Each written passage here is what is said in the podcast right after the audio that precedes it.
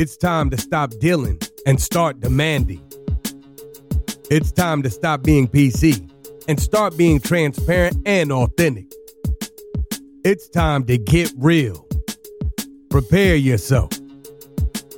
It's time for Crazy and the King.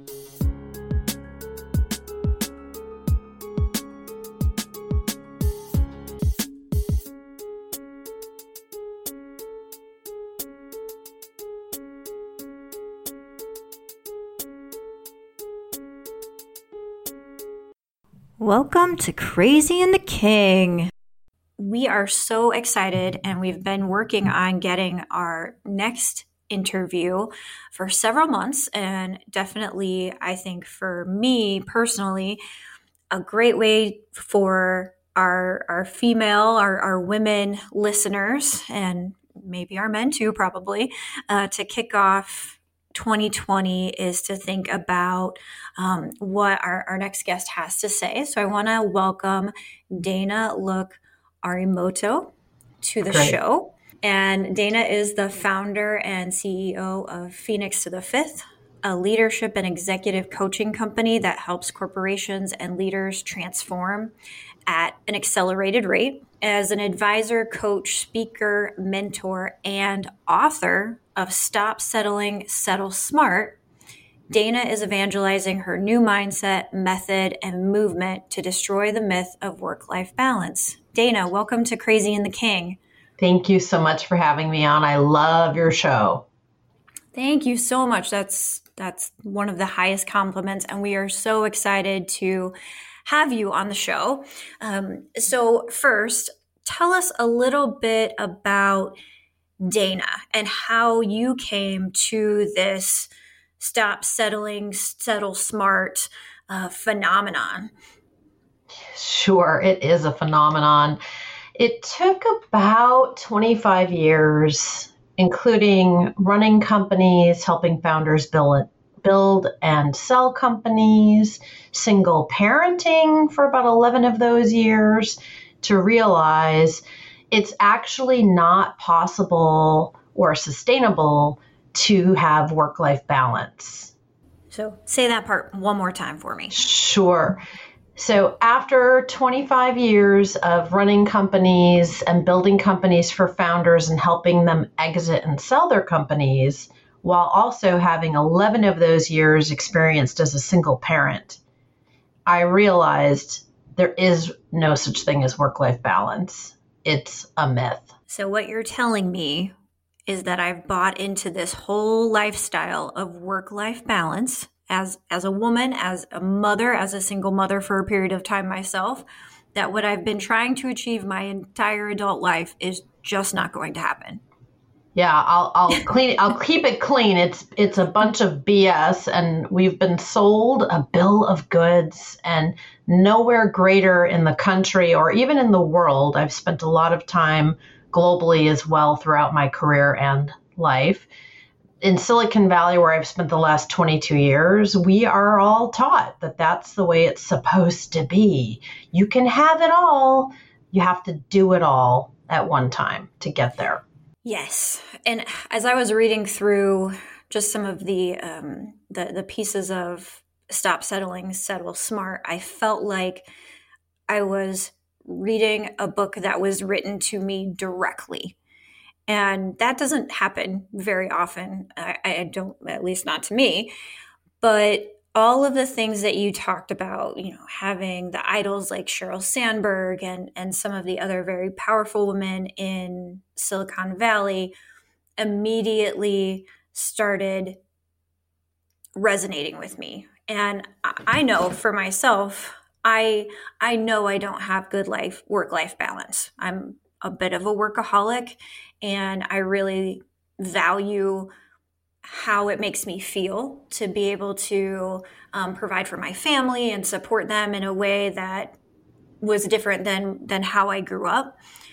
But at the same time, I also am recognizing now that my kids are getting older how much of that time has been taken by them or by work versus the the balance of time that I've been giving to them And so, you know, just even that that very start of the book just resonated with me in such an a powerful way. I jumped right on and took the stop settling quiz. And sure enough, it told me that uh, I put my career first, but I want to um, put my family first. And so, tell me, you know, how give me the the two to three minute advice on how do you really start to have those honest conversations with yourself? And you know also how do you get past the guilt i think as a parent and also as a producer at, work? I mean you've done some incredibly important high level work as as in your career. How did you decide you're done? And and what's your advice to how to get there Yes, this is an incredibly important series of questions, and I'll tell a quick story so we keep your listeners engaged.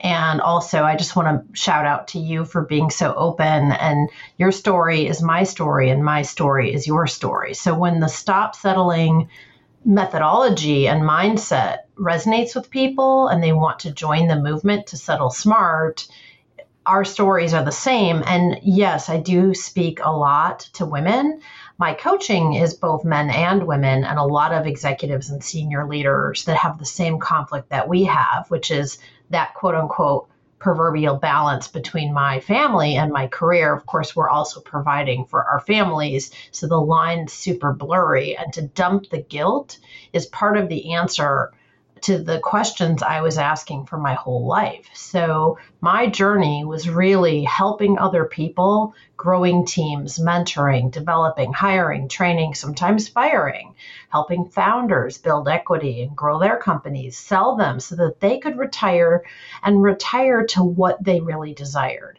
Not retire from something, but to something. And all those glimpses and vantage points for me started to really resonate. And as I was having more and more success and building other people's success as well, I started to really feel torn. Torn at the things I was missing as I was traveling when my kids were younger, torn at the things I was missing in terms of even giving back in my own community et cetera, et cetera. And of course, over time, I got worn out. So I call it the hamster in the wheel, running a sprint inside of a marathon, balancing on top of a teeter totter. And eventually, you get sick enough and the light bulb goes off, and you decide, oh, maybe it's time to hit reset. And that's what I did. So tell us how you developed the method to get to what is it that I really want? First of all, that question most people don't ask themselves and it's not some dinner conversation. I don't know how you feel about that but that never came up at my dinner table. No never not once. Even when i was younger i don't remember anyone talking about it. And with my own kids who happy birthday to my youngest. She's 16 today and my oldest mm-hmm. will turn 20 in february Happy birthday. Annika, you get to hear this. We we never had that conversation. We would play high low and I would do everything I could just to get them to the dang dinner table, but we never said, "What do you really want?" First of all, I think as a parent, you're a little afraid of the answer because it might be something grandiose that we feel compelled to give them that we can't or really don't want to or need to. And it also isn't common language, even in the workplace, to say, tell me what you really want beyond your career. Of course, we know the most culturally attractive, diverse, and equity based inclusive environments at work today. We do talk about things that are way beyond work and we take the mask off. We don't wear a mask at work if we're our authentic self. So that's really where it begins. And the quiz is just a quick and easy and free way to self assess where you are in all of life's key facets. I, I think for myself, again, just a, a kind of personal reflection on what you've written is that I don't know that I've had that conversation, that honest conversation with myself. I, I, I agree with that. I think it's really hard for women to break the the mindset of well i want to be an executive. I want to be a great mentor and peer. And i also want to have kids who are graduating from harvard and have fully cooked vegan fresh meals every single meal of the day and and also my house should be spotless. And I like I just kind of run through oh and why didn't I go to the gym today? I forgot to go to the gym today. And, and it's that I, I think that's the hamster run that my brain is on every single day is how much time do I waste being frustrated for the lack of things that I got done and what's really not even what's reasonable I, I think that's the wrong mindset too is is what is my priority and so how do you how do you coach to help kind of get in the right headspace yes to to be able to get there yes. and prioritize better well, first of all, your listeners need to follow your lead and you're being super open and honest about where you're at. And let's face it, if we lie to ourselves, you know, you, you don't need to listen to this podcast. Let's not waste your listeners' time because it's very clear we have to be honest with ourselves and then honest with somebody else that we love and that loves us to help us hold ourselves accountable. We have to dump the shoulds.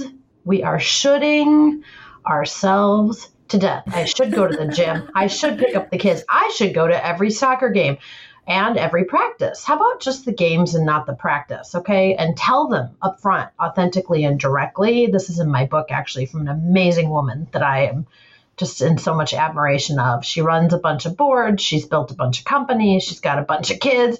She's like, look, I'm Canadian. She's very funny. I'm Canadian. We don't do this. I didn't know this was like some universal thing in Canada, but we should all move to Canada. There's a should. Let's all move to Canada. So she actually says to the kids, I will not be at any practice. I will be at every game whenever humanly possible and leaves herself an out. And she doesn't feel bad about it. They don't expect her at practice. And every once in a while, poof, she materializes at a practice and you know she gets props for it. I didn't get props for going to every single gymnastics practice. They didn't even want me there so. But if you're not there then, then you're in trouble right? Big trouble. And they love to you know they just smash your face in it right? Because that's, that's what they do. Yay, children. Yes. Our kids are also the same age by the way dana. Um, oh that's another show we, we we should probably support uh, create a support group. Please. But so are having honest conversations about how to prioritize what's important and honestly prioritize what's important. If getting to every practice is important to to me um it's not but if it were how do i then start to create the mind shift that it's okay to say i'm going to be at every practice but at work, I'm going to miss the last hour of the day on Thursday, or I'm working from home on Mondays and Fridays. Like, I think my struggle, or at least where I'm trying to get with this question, is how do I learn to say no to certain things and yes to the things that that really are that priority and not just fall into the back into the old habits of always working till seven o'clock and then feeling guilty because dinner's not on the table at 6:30 that kind of thing. Everyone goes through this when they have competing priorities whether you're a parent or not regardless of age or race or socioeconomic status or where you were born in the world we all deal with competing priorities and not being clear about what you value what's productive and what brings you joy is the beginning of the issue and the beginning of where the guilt comes from. So, my strongest advice to my clients and to your listeners, and when I give a, a talk and I'm with, I don't know, 1,200 women at a tech event in New York a couple weeks ago, I give the same advice. Know what you want and say yes when you mean yes and say no when you mean no.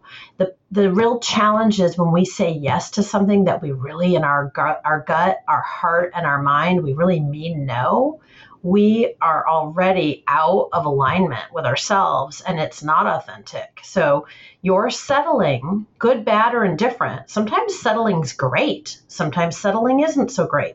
It depends on you situationally and relatively. And it's when you're aware and choosing that you're conscious and voluntary with what you're trading off and prioritizing. The opposite is kind of the norm the autopilot. We just kind of let it happen to us and then we wonder why we're so depleted. Yes. And we wake up and our kids are older and our career is in a different place than we wanted it to be. Um, it's so, you know, when you think about also, you know, as, as a leader in my organization, I'm also always trying to figure out how to best position our workforce to give them the best work life balances possible, but also then selfishly to get the most productivity out of them. And so, as a leader and, and with such a, a strong background in business, how have you or how do you now use your techniques and methods to help other leaders optimize their their workforce if that's an appropriate question it's a great question and it isn't selfish to expect productivity. It actually separates your high performers and your low performers and believe you me having you know worked with literally the hiring training mentoring developing sometimes firing thousands of people around the world over all those years, it's a universal truth that when people don't love what they do and they're in the wrong gig, they're not going to be a high performer. They're just never going to be a high performer. So there's nothing wrong with expecting and encouraging and rewarding high performance and productivity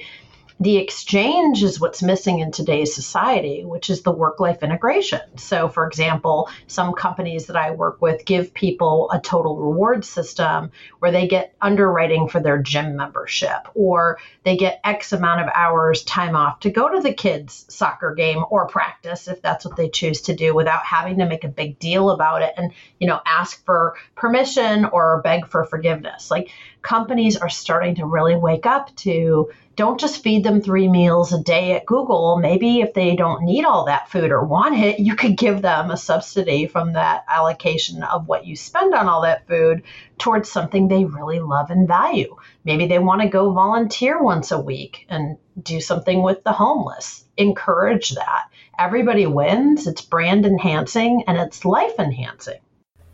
You know, that uh, a lot of what I do and in my day job, other than being the uh, the co-host of Crazy and the King with with my one of my favorite guys, Torin Ellis, I am the executive director for a company called Disability Solutions, and we help big companies hire talented people with disabilities.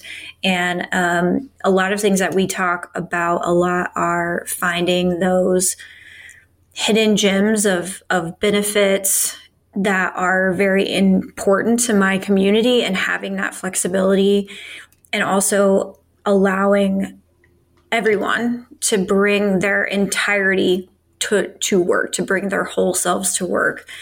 And in my personal experience and, and then in, in the corporate world, I found that management and leaders really are hesitant to identify their workforce as, uh, let me just say it bluntly, as anything other than a wheel in the cog or a cog in the wheel, um, a cog in the machine. There we go, a cog in the machine. Because once they start to listen to what's happening in their lives where they need balance and that they feel that it opens up risk in terms of managing performance and managing expectations and it almost puts them at a point of weakness. And we're battling against that every day that that authenticity to allow people to bring their whole selves to work.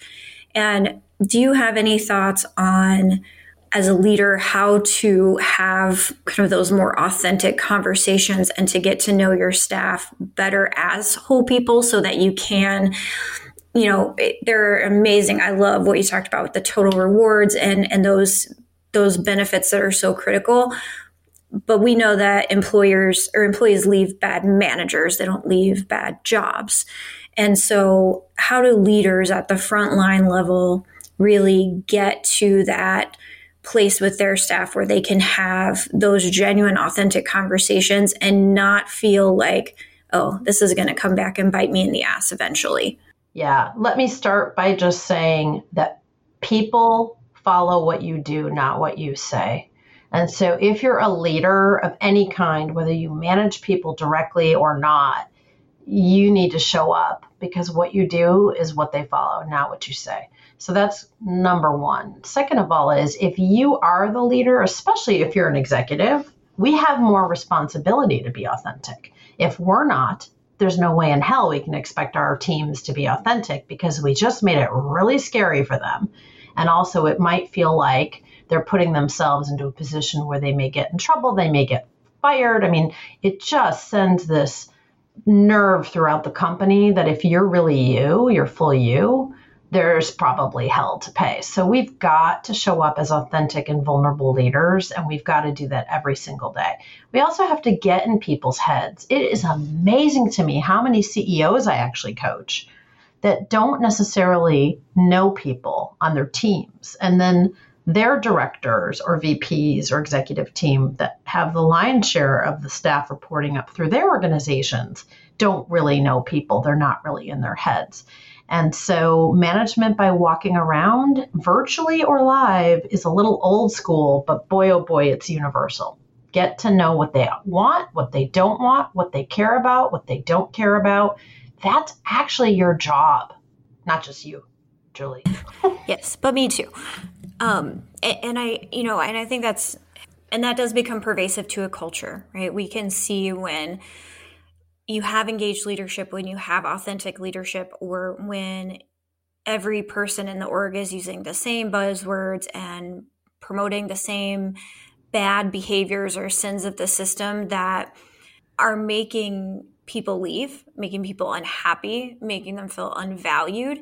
And I, I absolutely 100% agree that there are not enough leaders in the world saying that it's okay to be flawed and that it's okay to be who you are and this is who I am and I'm flawed as a leader. And I, I, get that because it is hard because you are the leader. You want everyone to follow you.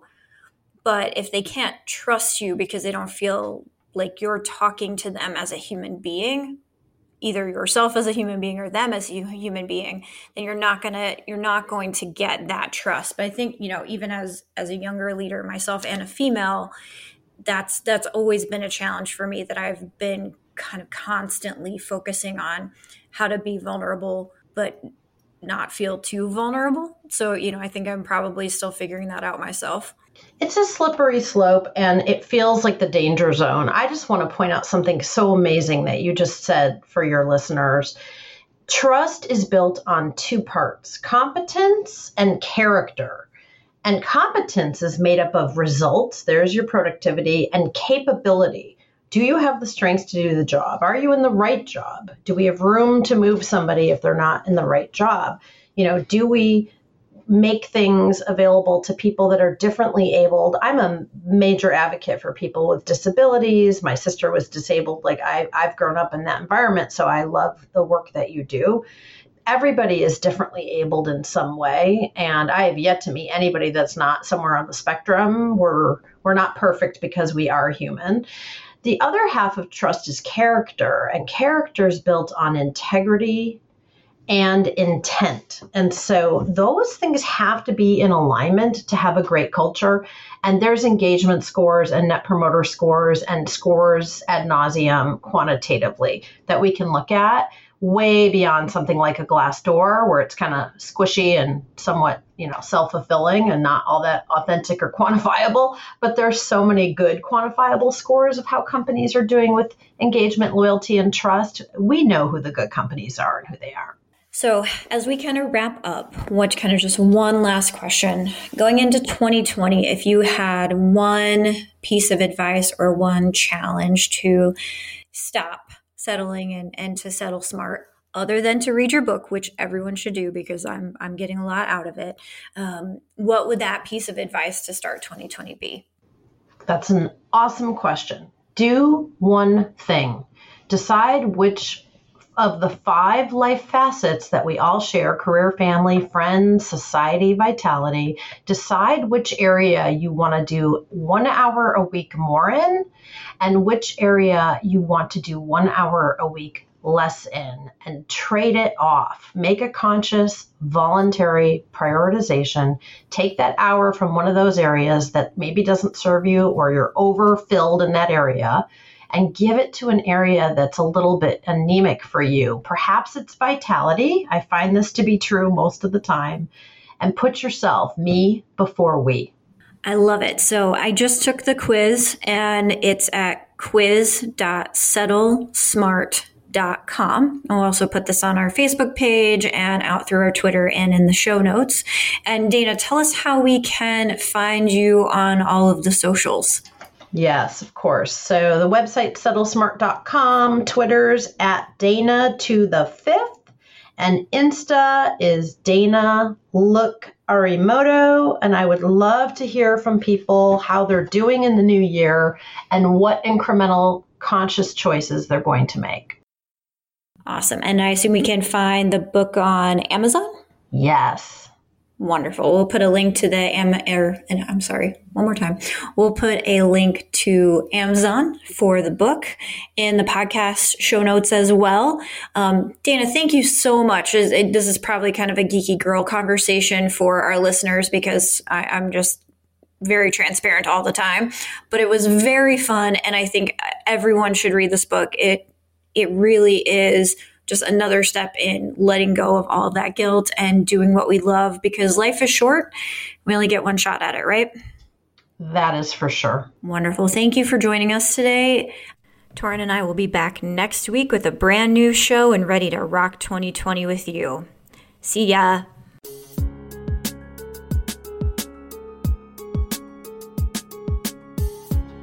Thanks for listening to Crazy and the King podcast. I'm Julie Sowash, your co host with Torin Ellis. Follow us on social media as Torin Ellis or Julie Sowash, and also follow our hashtag Crazy and the King. This episode was produced by my gorgeous husband, Chad Sowash, and our music is by DJ Cells, straight out of Baltimore. You can find Crazy and the King wherever you find your podcasts. Please rate us, and if you like it, share it with a friend. We'll see you soon.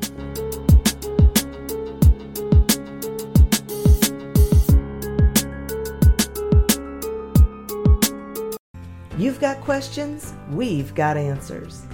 Business leadership, ownership, and sales can be challenging. Tune into the Accelerate Your Business Growth podcast to learn from the world's experts. Join me, your host, Diane Helbig, as I chat with people who have expertise in various areas of business. You'll enjoy the lively conversations that are focused on providing you with the ideas, tips, and suggestions you need to realize greater success. Get what you need for your business when you need it from the people who have the answers. Accelerate Your Business Growth is part of the Evergreen Podcast Network and is available on Apple, Spotify, or wherever you listen to your favorite podcast.